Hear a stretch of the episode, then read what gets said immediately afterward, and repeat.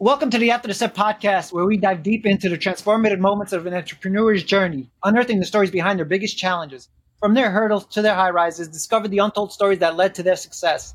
From before the rise till after the set. Today's guest, we have Marie Torossian, CPA from the Profit Lab.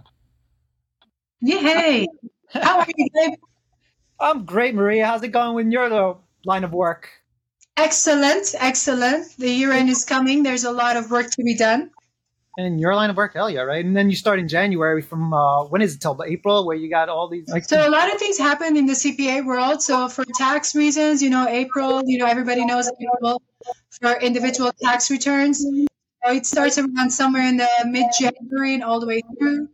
Uh, for financial auditors, it could be all throughout the year. It depends when the uh, certain businesses may have calendar year versus fiscal year and their when their audits are finishing. So they could be hit with so many deadlines. Now is that what you do personally? Is that like your whole thing? Tax returns or do you have like some specific niche that you work on with your cpa so in my firm in the cpa firm uh, what we focus on is mostly uh, consulting.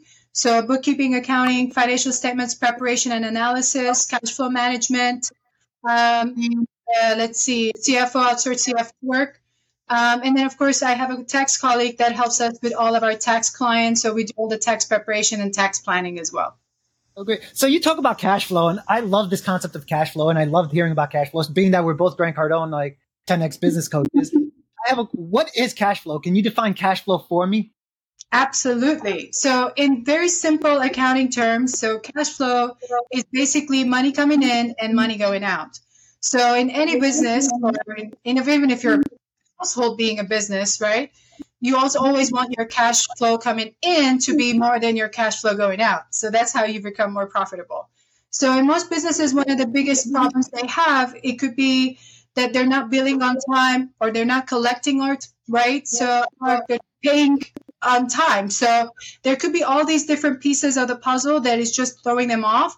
And if no one's really focusing and managing them, that they could actually run out of cash and they wouldn't know how to pay their bills. So that's not a good position to be in. Um, I always recommend business owners to build out 18 months um, uh, cash flow.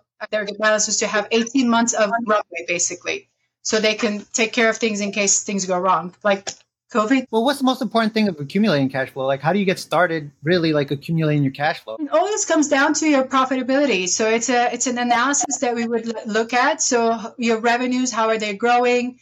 Uh, what are the key, let's say, um, products or services that are more profitable than others?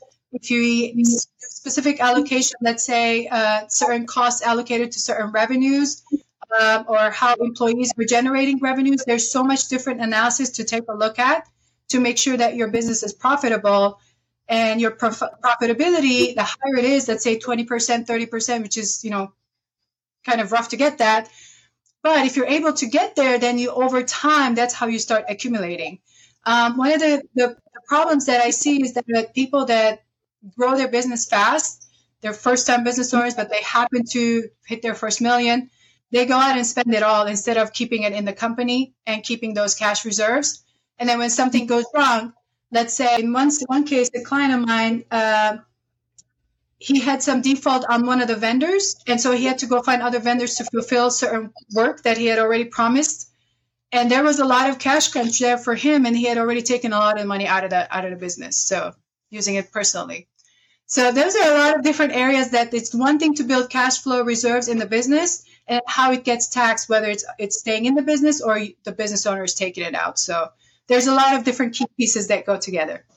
Are business owners allowed to take it out that way, or is there like some kind of law that prevents them? It becomes yeah, they can take it out. It becomes a distribution to them, and they get taxed on it. But again, it's about how no, how much knowledge they have in their business and who they're working with. Because if they're working with me, I'm going to tell them not to take it out, keep it in the business. Well, from your experiences alone, how often does that happen where a business owner knows how to control their cash flow? Not that Very often. I figure because going by statistics, what do they say that two thirds of businesses fail within the first five years? Yep, yep, exactly, exactly, and seventy-five percent fail within the first ten years. So that's why it's it's if they're not knowledgeable on the finance side of things, and they don't have to know everything. What they mm-hmm. need to do is actually work with an accountant, a CPA, or CFO more than anything that can help guide them and sit down and talk about the finances with them. And that makes a big difference. They need to understand the financials and be able to be making decisions based on the financials, not just randomly. So that's what we work on. Well, because personally with me, like uh, I failed plenty of businesses, and the whole thing that I thought I knew I did not know is finances. So you always go into like uh, like a business thinking that you're going to make so much money, and you're not even like thinking about anything else, just the money that you're making. But you're not mm-hmm. thinking of how much that money can you actually spend. And I've never mm-hmm. actually thought about it, and I've never actually thought of hiring a CPA or like a CFO to take care of that because I thought I already knew that. So mm-hmm. that's how so I ended up failing.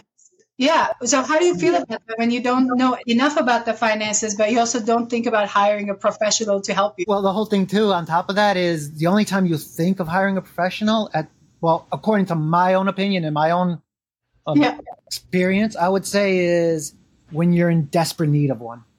Because at the same time, like I was diving myself deep and deep into the hole. Mm-hmm. And it just yeah. kept digging deep and deep. And I kept thinking I could take myself out of this. I just need more cash. I just need more cash. But that's not the answer. And I realized that wasn't the answer. So when it came time to it, I had to call the CPA. I yep. finally realized at the bottom end where that I was in dire need. I was losing my business. I needed to call someone to actually who knew what they were doing. And that's what humbled me. That was my humble is that, hey, I failed. And I had to come to the realization that I failed in order for me to grow my business. And I didn't end up growing that business. I ended up failing, but at least I was able to come out with some kind of humility. Well, you know what it is? Is we all fail at something, and failure failure is only one way to grow. Mm-hmm. So that way, when you start your second business, the third business, you just do it better. Um, at, at this time, at this juncture of my, let's say, my businesses, I'm very focused to to work with business owners that have failed. You know why? Because they actually know when they work with me what they're really getting. It's very hard to work with someone that hasn't failed, that hasn't gone through cash flow issues. They haven't really figured out their financials. Finally, they learned after failing two, three times. And now when they work with me, they're like, they know exactly what I'm helping them. And they're like, oh my gosh, I needed this like back when, you know. So that's why it makes it a big difference when you're working with not just a CPA that knows a lot of tax areas. From my end, from my end, I know I did financial audit. So basically, I would go into a corporation and then look to make sure that their financials are accurate. They have certain policies that are going to be covering them from risk, um, from employee possibility, like employees doing anything bad, internal controls. So there's so many areas to get into when you get into a bigger corporation. But when they're like very, very small, they haven't gotten into those issues and problems to know what to expect. And they wouldn't realize what they really need until they fall and then fail. But that's how you learn sometimes. you have to fail sometimes, right? To, in order to, or fail forward, as we call it. Yes. So let's get into your journey, into what sparked your entrepreneurial journey. Like, what was the catalyst before the rise phase for you? Yeah. Um, so I tried my hand at entrepreneurship a couple of times. Um, it goes back to uh, 2016 when the first time I realized as a controller and an acting CFO of a corporation, I had nowhere else to grow.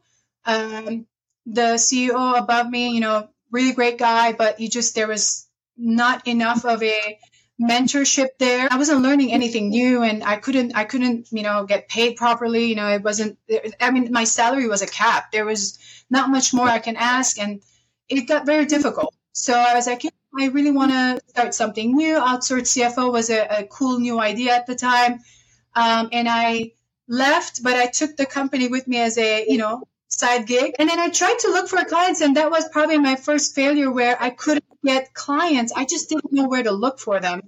I got super scared and I went back full time to the same company, but I became a CFO this time. And uh, three months in, and I realized still the same things, the same issues stayed. Cultural problems, very negative atmosphere in the business, that stealing. And I was like, no, I made the wrong decision. I should have tried to figure out what I'm going to do. And and at the same time, I got pregnant. My, my second child was my daughter, a gorgeous little girl. And I decided, you know, I spoke with my husband, and then we decided, you know, I'm just gonna try to figure out something to work from home so I can hang out a little bit more with my kids as they were one is very small, the other one was four years old. So that was really the reason I needed the financial and time freedom, which is what we talk about a lot in the 10x community as well, as you know. Freedom of being able to do what you need to do when you want to do it. And one of the hard things that I felt uh, the last time I was an employee was um, we had a conference the same day that my son was going to be graduating from kindergarten.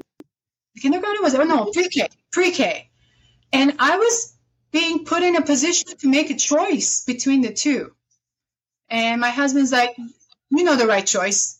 Make the right choice." And it, that pressure was not a good pressure. That was not a good thing putting an employee through. Um, and that was a key indicator for me. I was like, yeah, no, this was not the right thing to do to come back. So 2018, I was able to get a, a, a client uh, that I worked through for six months. It was a consulting thing. And then I got another client. Again, they were kind of coming to me uh, somehow. Um, and uh, I realized, I said, you know what? In 2019, I made more financially than ever working for somebody else. So the potential is there. I just need to figure out how to replicate this. just don't know how to get clients still.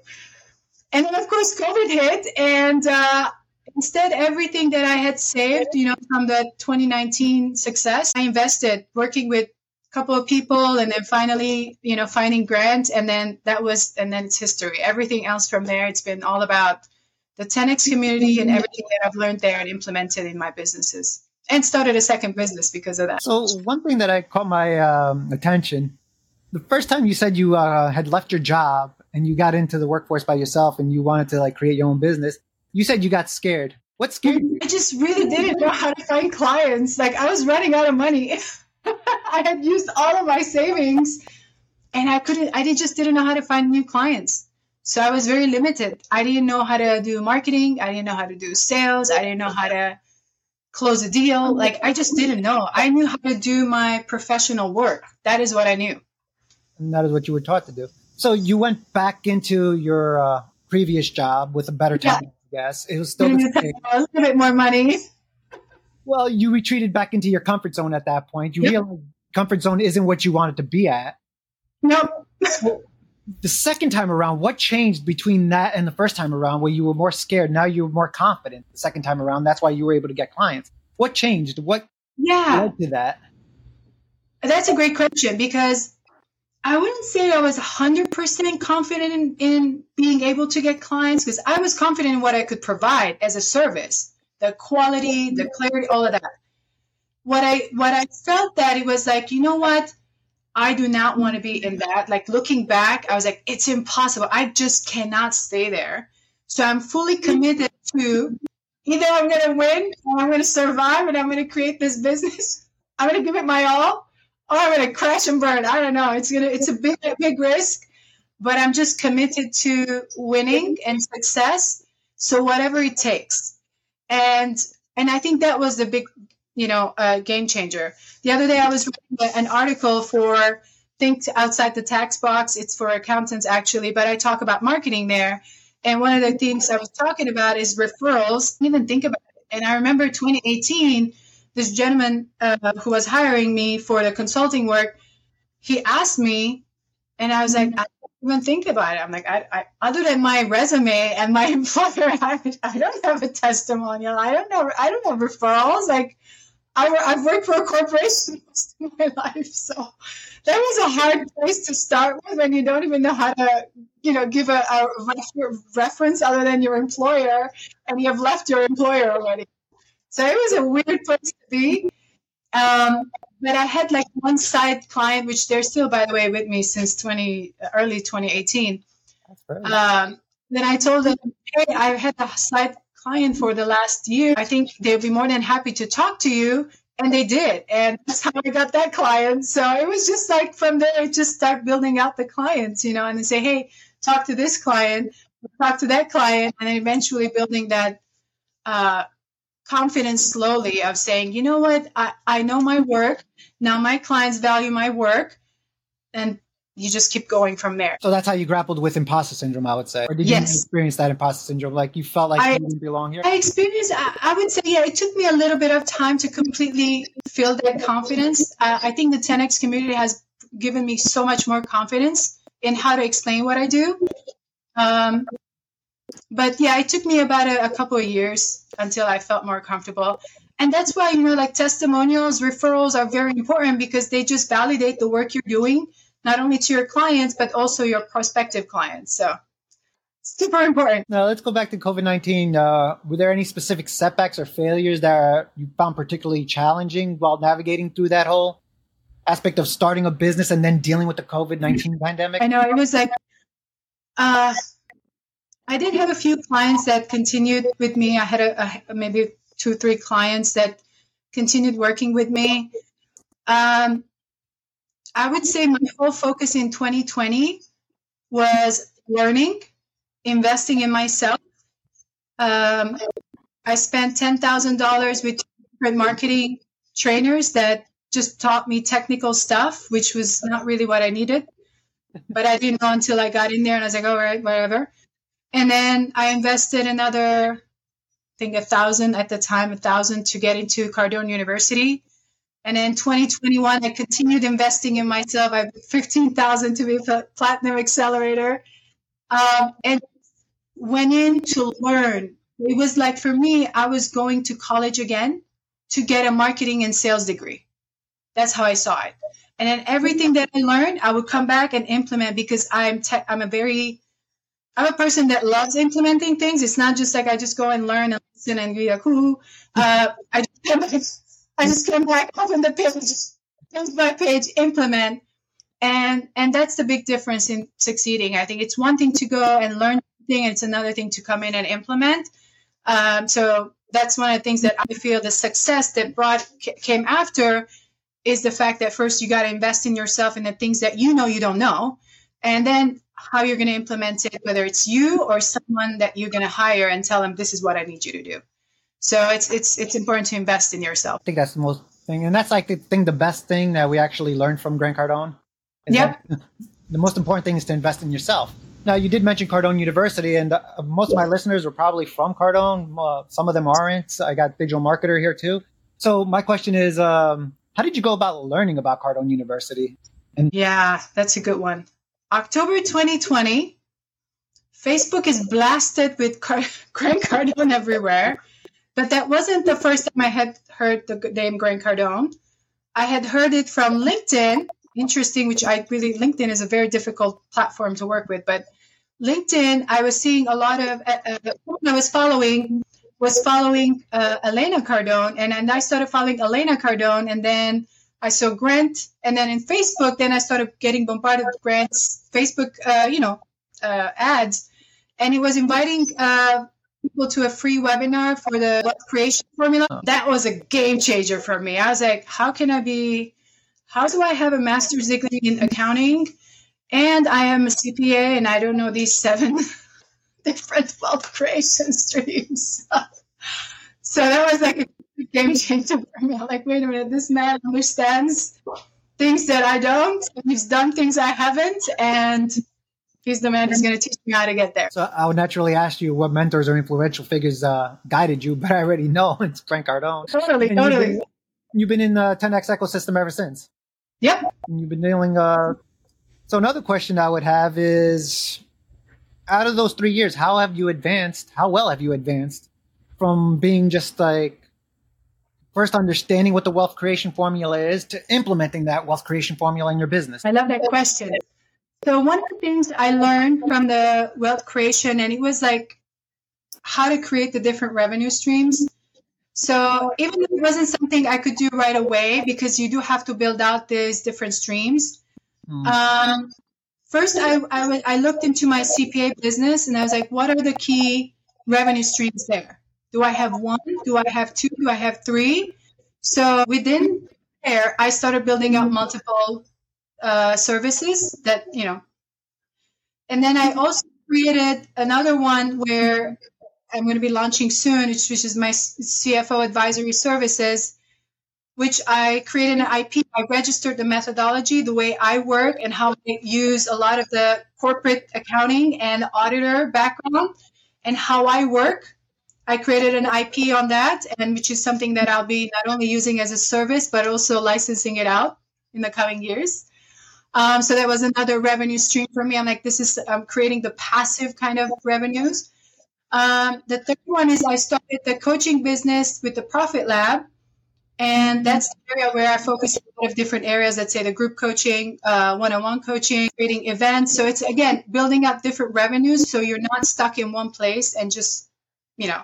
And then from there, of course, investing in Cardone Capital and going from there. So just building out slowly. It's not like you can't do it in one year, but you do have to start thinking about how am I expanding my revenue streams. So I'm not just doing this one thing and one thing alone. So you're actually taking that opportunity and expanding on it. You're not just trying to get rich quick. You're trying mm-hmm. to get rich or get wealthy, I would say, because rich is another thing. Get that wealth generated by generating multiple streams of income, which is what wealth creation formula is all about, right? Multiplying that. Exactly. Mm-hmm. Exactly. So what is coming in and then what is getting saved and then invested and then coming in a different way. So if I have there are some people have told me, well, you know, in the last three, four years, it's a, you know, I may have not financially grown like in multiples, right? Because I'm reinvesting everything right back in and then studying more and implementing more. But the other day I was like inventory of all my products and services, 50 different products and services between the two businesses that can match with anybody's budget. So I have something going from zero dollars to $75,000. Wow. So I have all my products and services. And as you know, it always says move the client between the products. So if I have one product or one, one service, I'm stuck. And if I can't work with that person, I'm stuck. But if I have multiple products and services, I can give them two, three options to pick from based on their budget and they can work with that. So no one's off. The, I, I will work with them one way or the other do you often find that they actually go from one product to the other or is it they just stick to one product they will move up the product and especially on the accounting side a lot of people come in with just bookkeeping and tax then we move them to tax planning because they actually need it if their if their business is starting to grow we will recommend and we would recommend let's say you do xyz um, we will offer let's say now i'm offering business coaching to my current accounting clients so it's about providing different services to help them grow. So, how has your initial vision for your business actually evolved since the time you opened it in 2000 until now? Yeah, I always talk about um, we start our businesses because we want to replace our job. Mm. That's exactly how I started, just like anybody else. I mm-hmm. started because I just wanted to have a decent income so I can stay with my family, with my kids, and be able to run out and do something and come back and have that flexibility. And right now, there's a whole different area of where I want to go. Maybe at the time I was just thinking, yeah, let's make a few hundred thousand so that I can just pay the bills and have some financial freedom. Now it's not that. Now it's more about where can I be in 10 years? How many people are going with me there? And who I need to have on my team so we can get there faster. That's how I think. So very different, very different. I could see that. Yeah, I mean, right now we're doing, we're in the midst of, um, the other day we, we were having uh, our team meeting, which is something it took me a while to implement the daily team meetings. Mm. Not that I didn't want to, it's just like some of my team members are just 1099, right? Like, but I want to build them into be the the people that go with me, that big, big vision where we're going. So having that team meeting like the way Grant does it every morning, it's very important. So I said, guys, you know, let's set a date and let's start building this up. Let's start putting together the the statistics we're going to actually track every day. You know, I have a, a marketing staff person now. Like he's been with me. He started as an intern. He's been with me over a year now and he will probably be with me until he graduates. And so, okay, I said, let's think about key areas that you usually work on. Let's say how many emails we're sending, what's the open rate, all of that stuff. How many YouTube followers, whatever.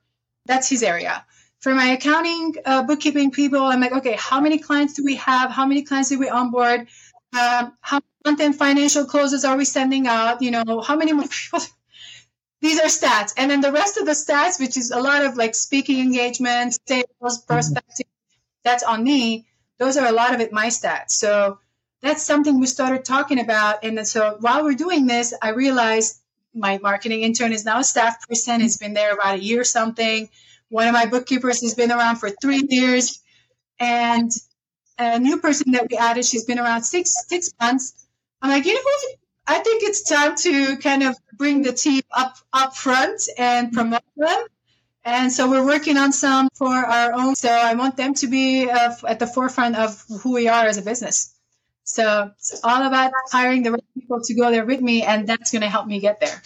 Did you find it hard at all to hire the right people, or did you have a formula in place that you could hire the right people with the right plan? I would say um, because I used to oversee about 25, 30 people at, at the, uh, the corporation I was in.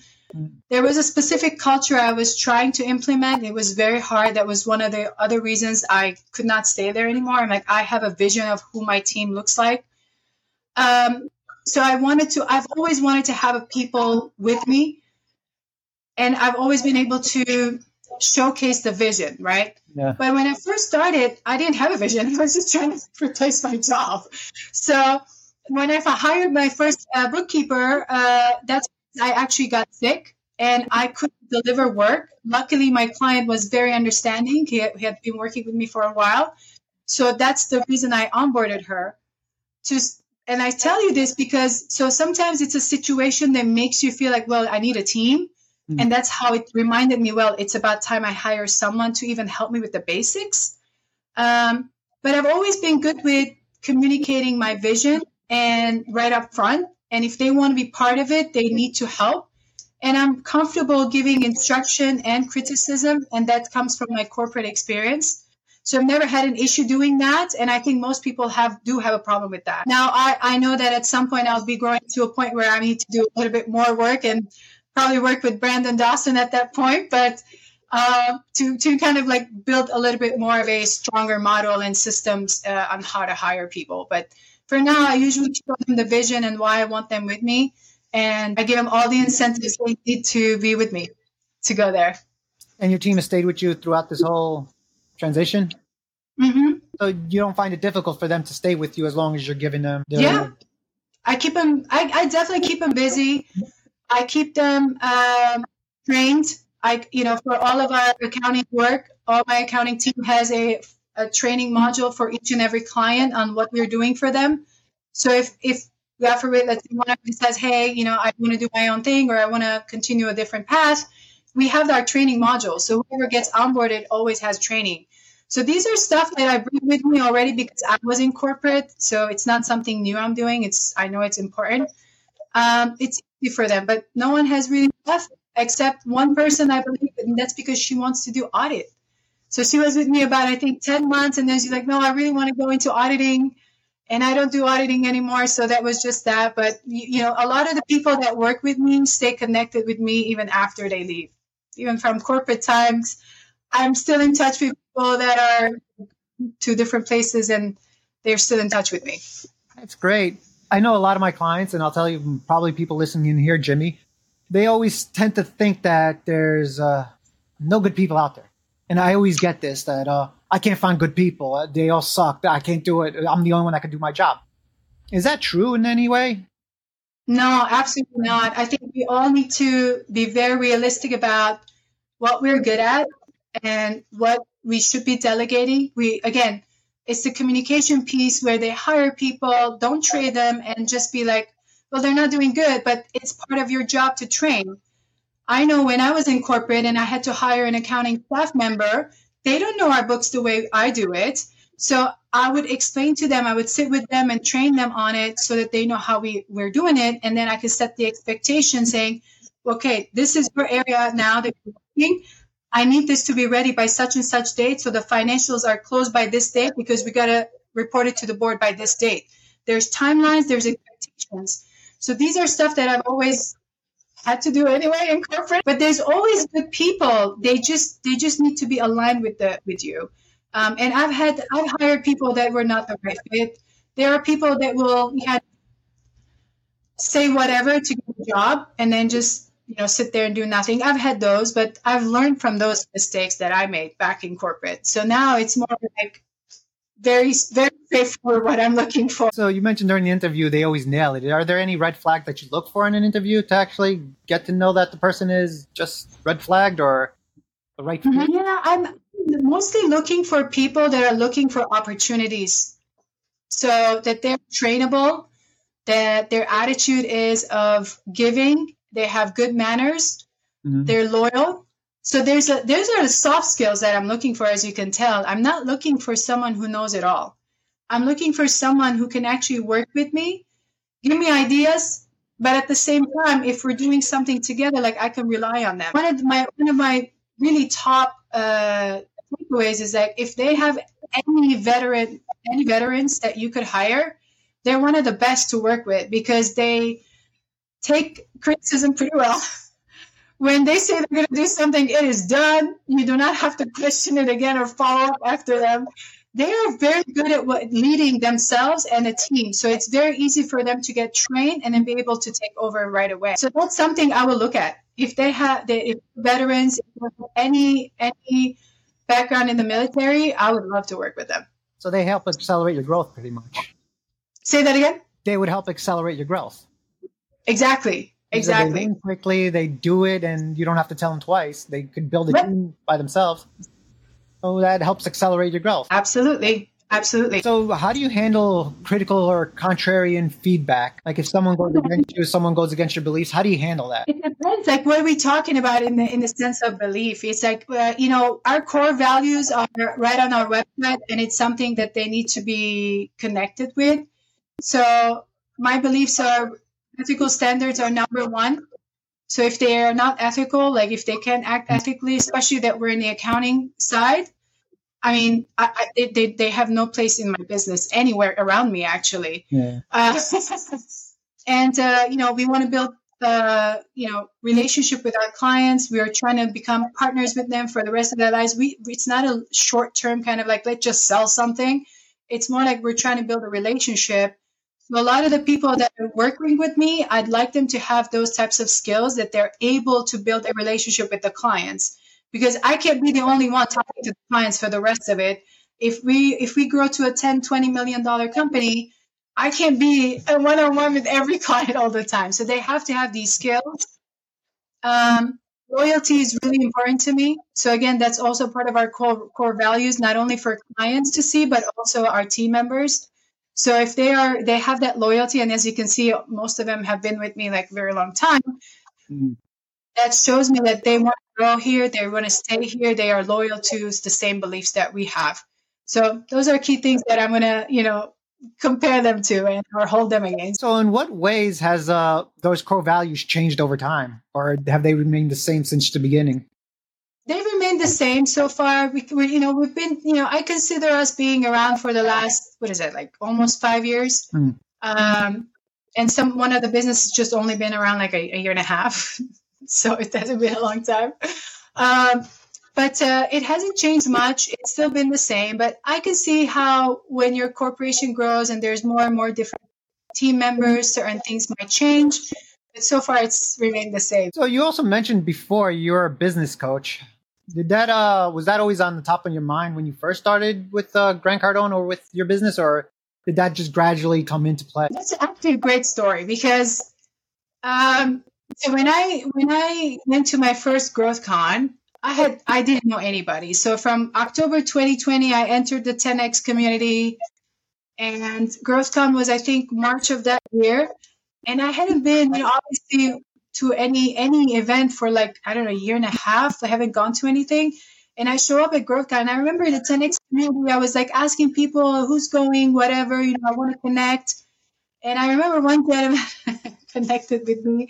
And so I met him at that time. And he was one of the first licensees. And he tried to tell me about it. And I just didn't understand the concept because I was just too new to the 10X community. Um, and uh, I decided just to go to the, uh, the accelerator model, and I did that. But once I finished all of those, already I was starting to see how much I love the material and training is something I like to do. I like training my own staff for like accounting stuff. Like I can see how I can take this and become a business coach, uh, expand from doing just CPA advisory to becoming a business coach.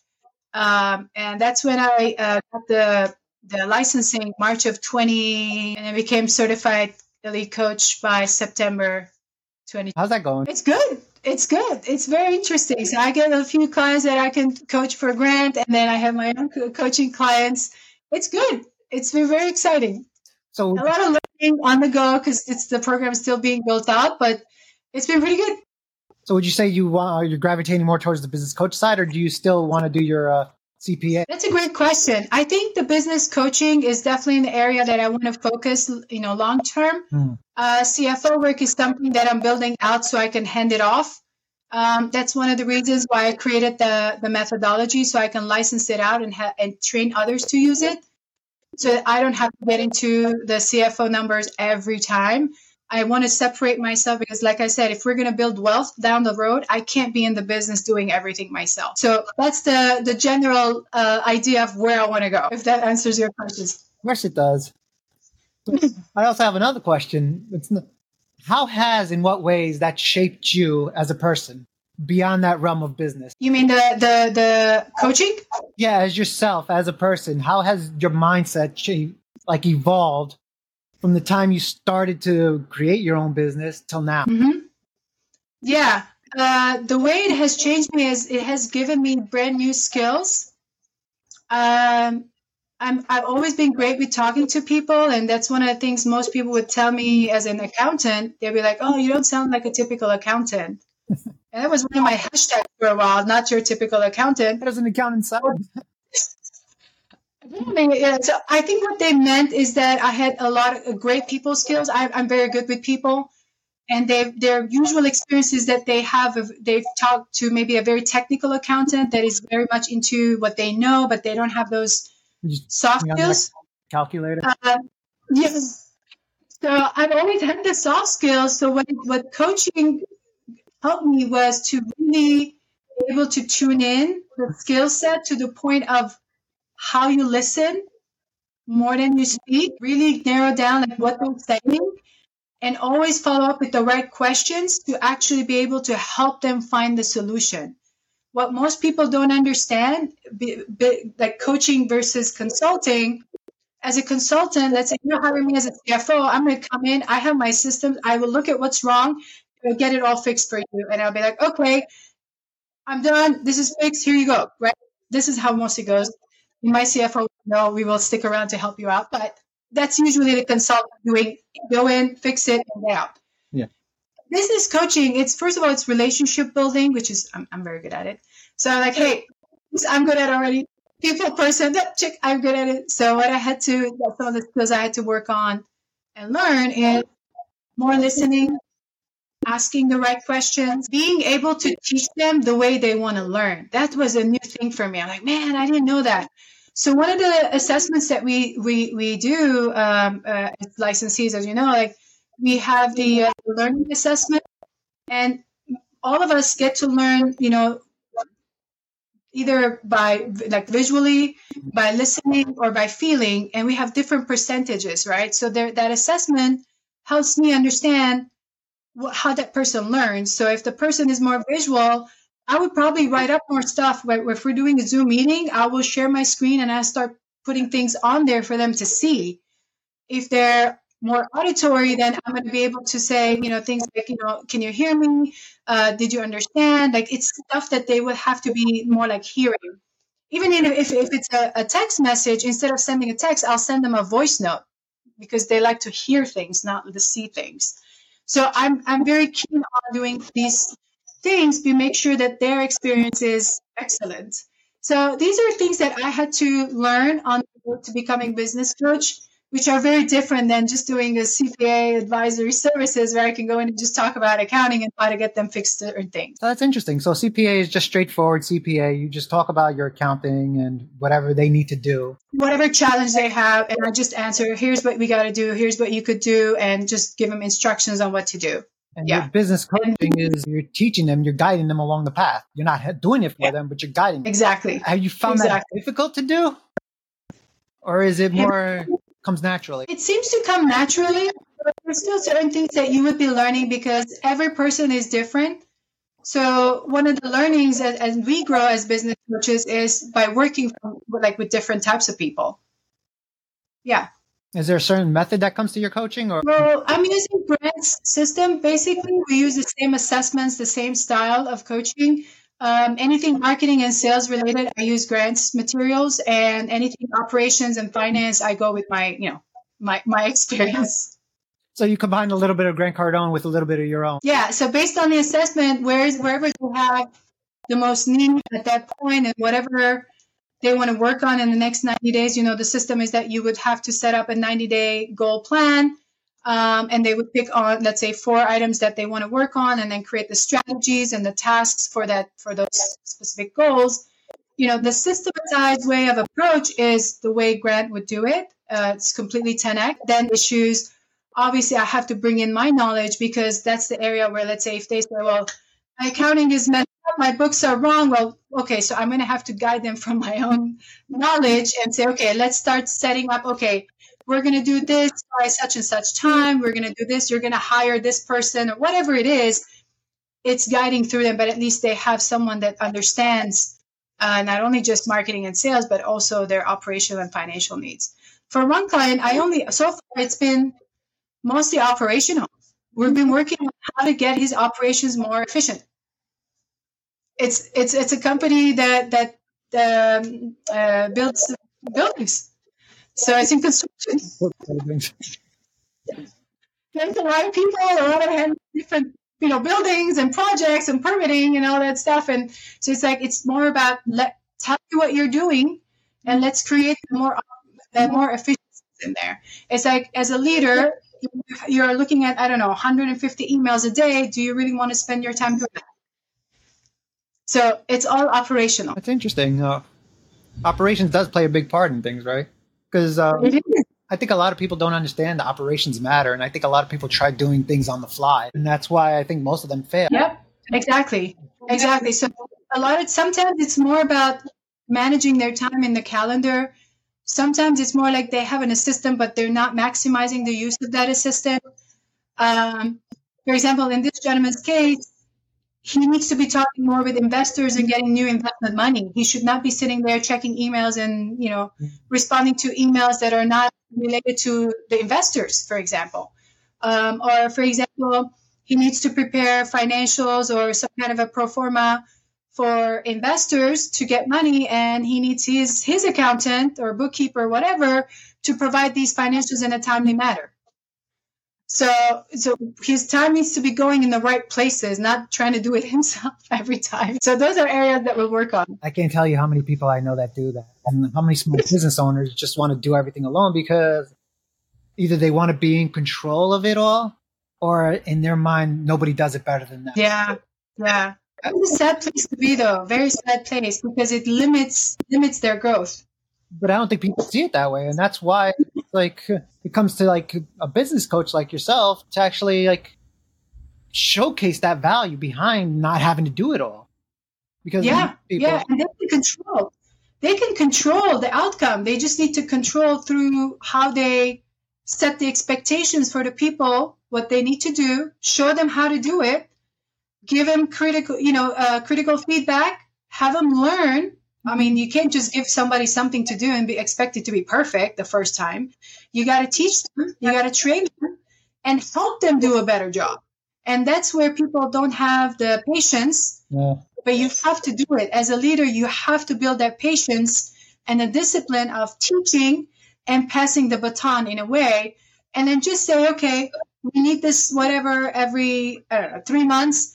It needs to be available to me to send it to the investor by such and such date if you have any issues, communicate. That's on the leader to say all these things and set the, the pace. Otherwise, you know, you can't expect everybody to know it all just because you know it, right? so you build procedures based off of that. Yeah, policies and procedures. So, okay, so as you think of the future of your business, like what excites you the most about it? Oh, the potential, the potential of what it could become. So what everything perfectly which I know it won't. I'm sure things will fall on me that are going to distract and try to push me in a different direction. But um, the potential is what I focus on, and that's something Grant always says too. don't focus on just right here, right now. Focus on the potential and the impact it could have. One of the reasons I became a licensee was to really completely change the CPA industry and how CPAs handle their clients and their own firms and their own sales processes and marketing. That was one of the, the key missions for me to become a licensee because I wanted to make a big impact in the CPA community. So it's about the potential of what it could make. So do you have any goals or milestones that you're particularly focused on when it comes to changing that whole CPA industry? Yeah, I mean, some of them are short term, some of them are financial, some of them are long term. Um, for example, my, my biggest focus is to uh, have more opportunities to speak at CPA conferences, to be able to bring Grant's material. Um, at my chapter level at the Florida Institute of CPAs, at the chapter level, I've already brought in so many different of the webinars that I do over there. So Grant's materials are becoming CPA credited. So, um, but now I want to go into the bigger conferences, uh, which bring a lot more attention to what we're trying to do as a mission, my mission of changing the industry and bringing materials that nobody else is talking about. So yeah, I'm looking for more conferences in CPA world that I could go and speak at and bring Grant's material. Any particular way you're planning on doing that or? Either introductions, if certain people know certain people, you know what I mean? Um, I already have certain contacts that I've built uh, through uh, my connections, let's say, uh, being part of the FICPA, for example. I'm already a member. Uh, I was a chapter chair, chapter uh, secretary. Like so, I've, I've had positions there.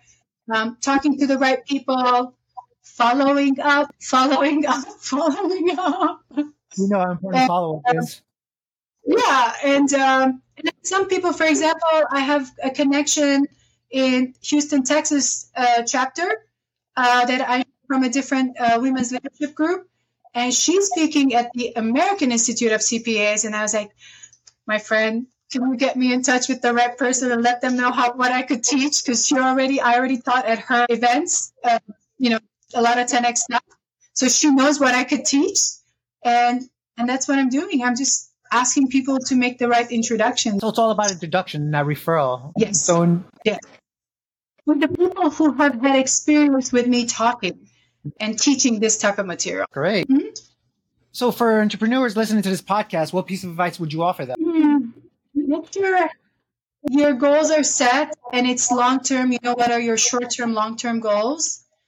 Because um, it does make a big difference, right? Um, if you if you are thinking always short term and if you don't reach it, you might get um, uh, disappointed, and you don't want to be in that place. So have your short term, long term, a lot of people I see that they want to accomplish so many massive things in 90 days. Like, really think realistically what you can do in 90 days versus three years, five years.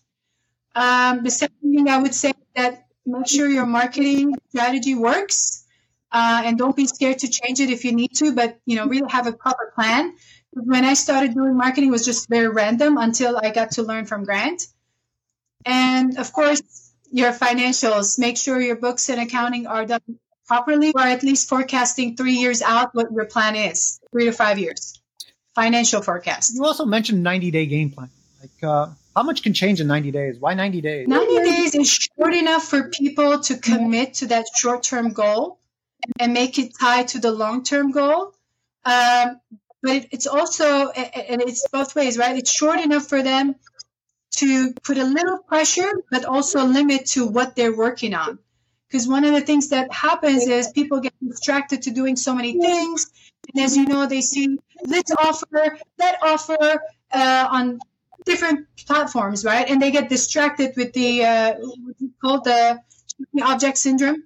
So by having people, having people down and set the goal and don't get distracted. This is what you said you would do. You are committing to yourself. You're giving your word. You're committed to doing this for your plan.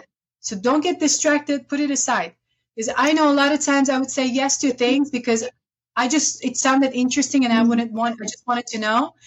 And my time would go out the door. Oh, yeah. So now there's none of that. It's, I don't have time. People want to sell me a bunch of stuff. No, no. It doesn't go with the plan it doesn't take me where I need to go right now. It's just to distract me and add more time to things that I don't need to work on.